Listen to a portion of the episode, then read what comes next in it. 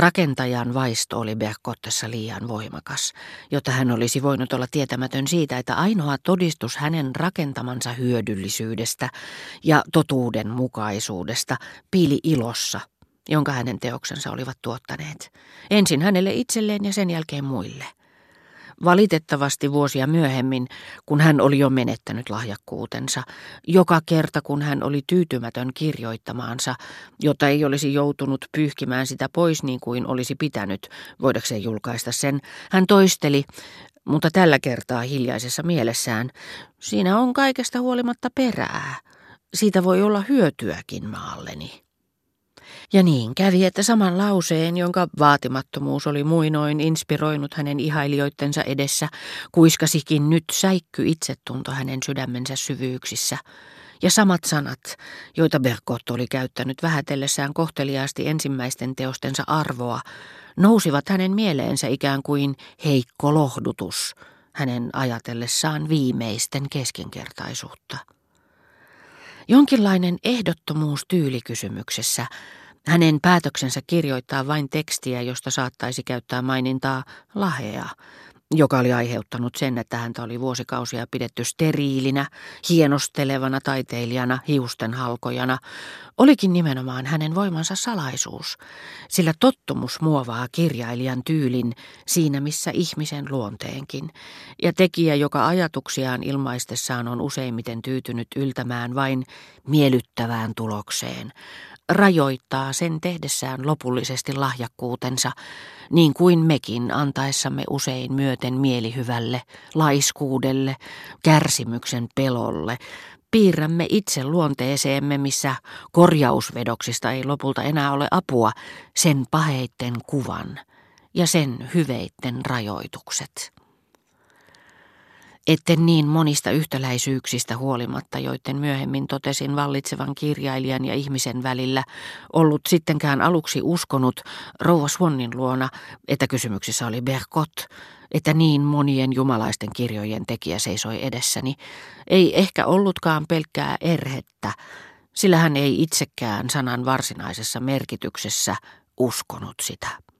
Hän ei uskonut sitä, koska koetti kaikin tavoin olla mieliksi silmää tekeville, syyllistymättä silti snobismiin, kirjailijoille lehtimiehille, jotka eivät alkuunkaan yltäneet hänen tasolleen. Nyttemmin hän oli toki toisten kiitoksista oppinut, että hänessä oli neroutta, jonka rinnalla imarteleva yhteiskunnallinen asema ja viralliset tunnustukset eivät merkitse mitään.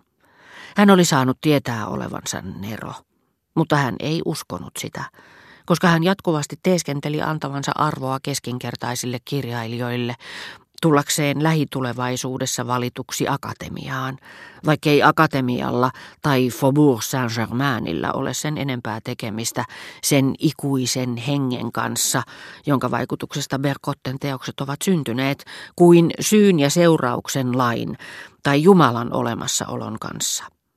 Senkin hän tiesi, niin kuin kleptomaani tietää hyödyttömästi, että varastaminen on pahasta. Ja pujopartainen latuskanenällä varustettu mies turvautui hopealusikoita varastelevan salonki leijonan juoniin, lähestyäkseen tavoiteltua akateemikon tuolia, silmällä pitäen sitä ja sitä herttuatarta, jolla oli vaaleissa useampia ääniä, mutta yritti lähestyä tätä niin, ettei kukaan, joka olisi voinut pitää moisen päämäärän tavoittelemista paheellisena, pääsisi perille hänen pelistään. Hän onnistui siinä vain osittain. Saattoi kuulla, kuinka todellisen Berkotten puheisiin sekoittuivat toisen Berkotten sanat – itsekkään ja kunnianhimoisen miehen, joka muisti puhua vain maan mahtavista, rikkaista ja jalosukuisista omaa arvoaan korostaakseen, vaikka hän kirjoissaan, ollessaan täysin oma itsensä, olikin tuonut niin osuvasti ja lähteen kirkkaana esille köyhien avut.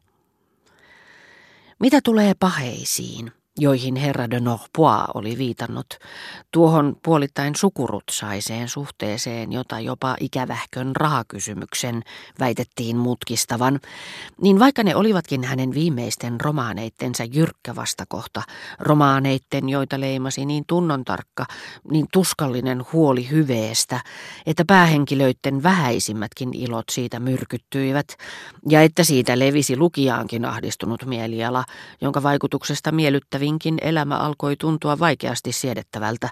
Nämä paheet, jos oletetaan, että niistä syytettiin nimenomaan Berkottea, eivät sittenkään todistaneet sitä, että hänen tuotantonsa olisi ollut valheellista ja suuri herkkyytensä näyteltyä. Aivan niin kuin jotkut patologiset tilatkin, jotka näennäisestä samankaltaisuudestaan huolimatta johtuvat toiset korkeasta verenpaineesta tai sisäerityksen liiallisuudesta, toiset taas vajaatoiminnasta ja niin edelleen, voivat paheetkin esiintyä myös liikaherkkyyden, eivätkä ainoastaan tunteettomuuden vuoksi. Saattaa olla, että vain todella paheellisessa elämässä moraalikysymykset esiintyvät koko tuskallisella ominaispainollaan. Ja näille kysymyksille taiteilija löytää ratkaisun, ei suinkaan yksityiselämänsä tasolla, vaan tasolla, joka on hänelle todellista elämää, yleismaailmallisen, kirjallisen ratkaisun. Kuten kirkon suuret tohtorit, itse hyviä ihmisiä, jotka usein aluksi perehtyivät kaikkien muiden synteihin ja ammensivat niistä oman henkilökohtaisen pyhyytensä. Suuret taiteilijat, syntiset ihmiset, käyttävät usein hyväkseen omia paheitaan, voidakseen luoda kaikille hyveellisen elämän ohjeet.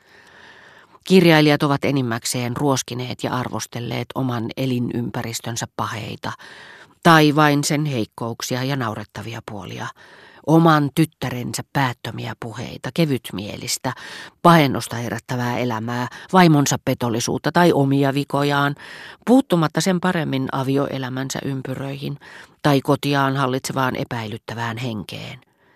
Mutta kyseinen ristiriita ei ollut ennen niin silmiinpistävä kuin Berkotten aikoihin, jolloin toisaalta sitä mukaan kun yhteiskunnallinen elämä rappeutui, siveyskäsitteet kävivät selvemmiksi – ja toisaalta yleisö oli paremmin kuin koskaan ennen selvillä taiteilijoiden yksityiselämästä.